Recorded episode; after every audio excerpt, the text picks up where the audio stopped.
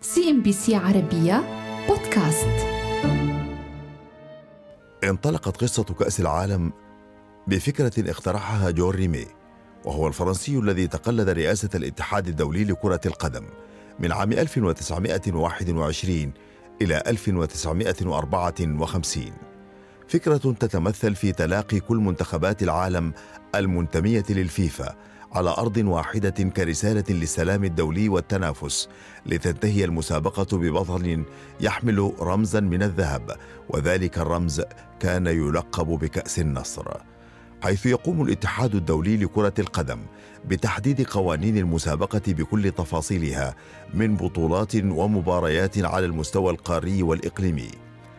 ويوكل للاتحاد الدولي لكرة القدم بصفته السلطة الإدارية العليا لهذه اللعبة العديد من الأمور التي تشمل مختلف جوانب هذه الرياضة حيث يتوجب على الاتحاد تنظيم ووضع القوانين التي يجب أن تسير عليها قواعد اللعب في كرة القدم. كما يشرف الاتحاد على عمليات انتقال اللاعبين من منتخبات إلى أخرى ووضع معايير التحكيم والتدريب وحتى طرق العلاج الرياضي. فضلا عن التركيز على تشجيع وتعزيز تنمية كرة القدم حول العالم كما ينظم الاتحاد العديد من البطولات العالمية في لعبة كرة القدم. ومنذ بداية تشكيله أكد الاتحاد وقتها إقرار كل القوانين والفصول اللازمة لكي يتم حماية كرة القدم وكأس العالم من التجاذبات والصراعات السياسية والأيديولوجية خاصة قبيل الحرب العالمية الثانية وما رافقها من محاولات الاستغلال للشعبية الواسعة التي تحظى بها كرة القدم للترويج للأفكار الفاشية وغيرها من التوجهات والمواقف السياسية التي تتناقض أساسا مع مبادئ الرياضة عموما وكرة القدم خصوصا. والفيفا كيان يتشكل من ستة اتحادات إقليمية شبه مستقلة لتساعد الاتحاد الدولي على إدارة الأمور ضمن مناطقها الإقليمية. منها تنظيم مرحلة التصفيات المؤهلة للنهائيات كأس العالم وتنظيم المنافسات القارية كرابطة أبطال أوروبا وكأس آسيا وكأس أمم أوروبا ورابطة أبطال أفريقيا بالإضافة إلى كوبا ودول أمريكا وغيرها من المسابقات. أما فيما يتعلق بالمونديال فدور الاتحاد الدولي ينطلق في تنظيمه قبل سنوات عديدة على انطلاقه حيث تقوم الفيفا باستقبال ملفات الدول المترشحة والراغبة في احتضان هذا الحدث العالمي الكبير. وهنا يجدر بالذكر أنه بإمكان أكثر من دولة استضافة كأس العالم بملف مشترك حيث استطاعت روسيا استضافة كأس العالم 2018 بعد أن تم التصويت لملفها على حساب إنجلترا والملف المشترك بين هولندا وبلجيكا والملف المشترك الآخر بين أسبانيا والبرتغال.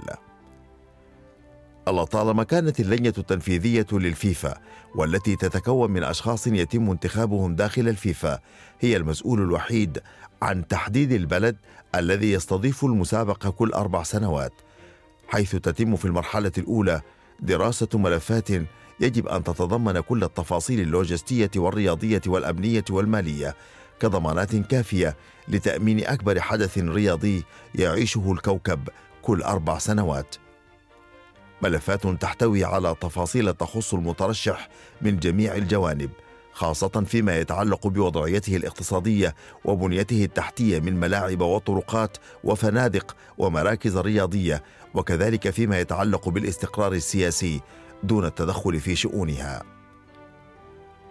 ولكن التشكيك في قرار اللجنه والنقد اللاذع الذي وصل درجة التشكيك في نزاهتها بالتحديد في بداية التسعينيات في الولايات المتحدة بنسخة عام 1994 والذي جعل الفيفا تحت ضغط كبير من وسائل الإعلام الرياضية خاصة بعد ظهور بعض فضائح الفساد المالي المتعلقة ببعض كوادرها والتي تم تأكيدها بإحكام في السجن في فترة رئاسة السويسري جوزيف بلاتر ليلجأ هذا الأخير خلال اجتماع اللجنة العمومية لعام 2021 لاقتراح مشروع قانون يمنح سلطة اختيار البلد المنظم إلى الجمعية العمومية بالفيفا وهي الهيكل الذي يتكون من 109 أشخاص يمثل كل واحد فيهم صوتا لدولته وممثلا لها حتى أن طريقة التصويت كذلك تم التأكيد عليها لتصبح في العلن.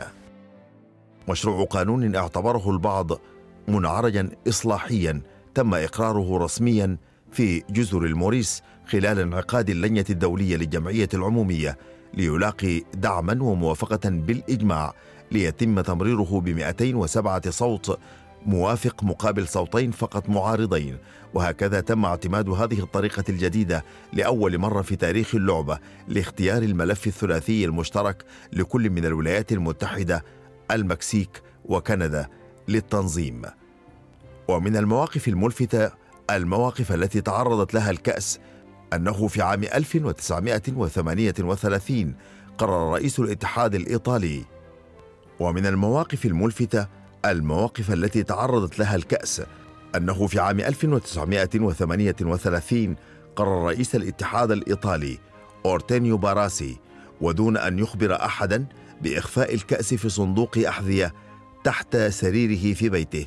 ولم تخرج الكأس للنور مرة أخرى إلا عام 1950 وقدمت لمنتخب أوروغواي الذي كان أول من يفوز باللقب بعد الحرب العالمية الثانية.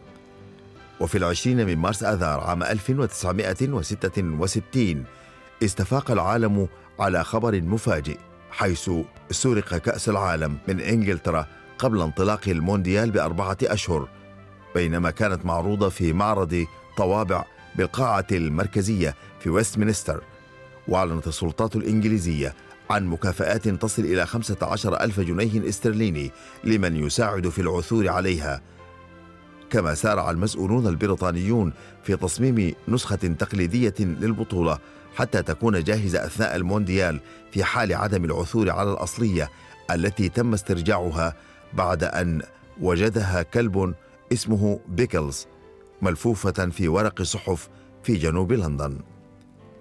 أما النسخة التقليدية التي صنعتها بريطانيا فقد بيعت بعد ذلك في مزاد عام 1997 مقابل 254500 جنيه استرليني.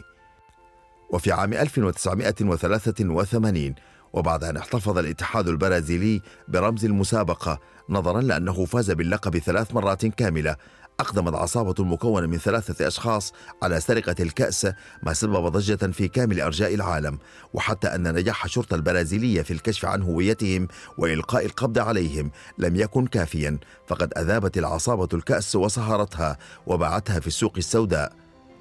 ليتم الحكم على كل واحد فيهم بالسجن لمدة تسع سنوات. حادثة سجلت في تاريخ البطولة لتجعل الفيفا تغير القانون نهائيا ويدخل العالم مرحلة اللقب الرمزي ويتم الاتفاق على منح الفريق الفائز نسخة مطابقة يعود بها لبلاده. حادثة سجلت في تاريخ كرة القدم لتجعل الفيفا تغير القانون نهائيا ويدخل العالم مرحلة اللقب الرمزي ويتم الاتفاق على منح الفريق الفائز نسخة مطابقة يعود بها لبلده على أن يبقى رمز البطولة الأصلي بمقر الاتحاد الدولي لكرة القدم بسويسرا إلى اليوم بعد أن يتم تسليمه للمنتخب الفائز إثر كل نهائي واسترجاعه في ليلتها. CNBC عربية بودكاست.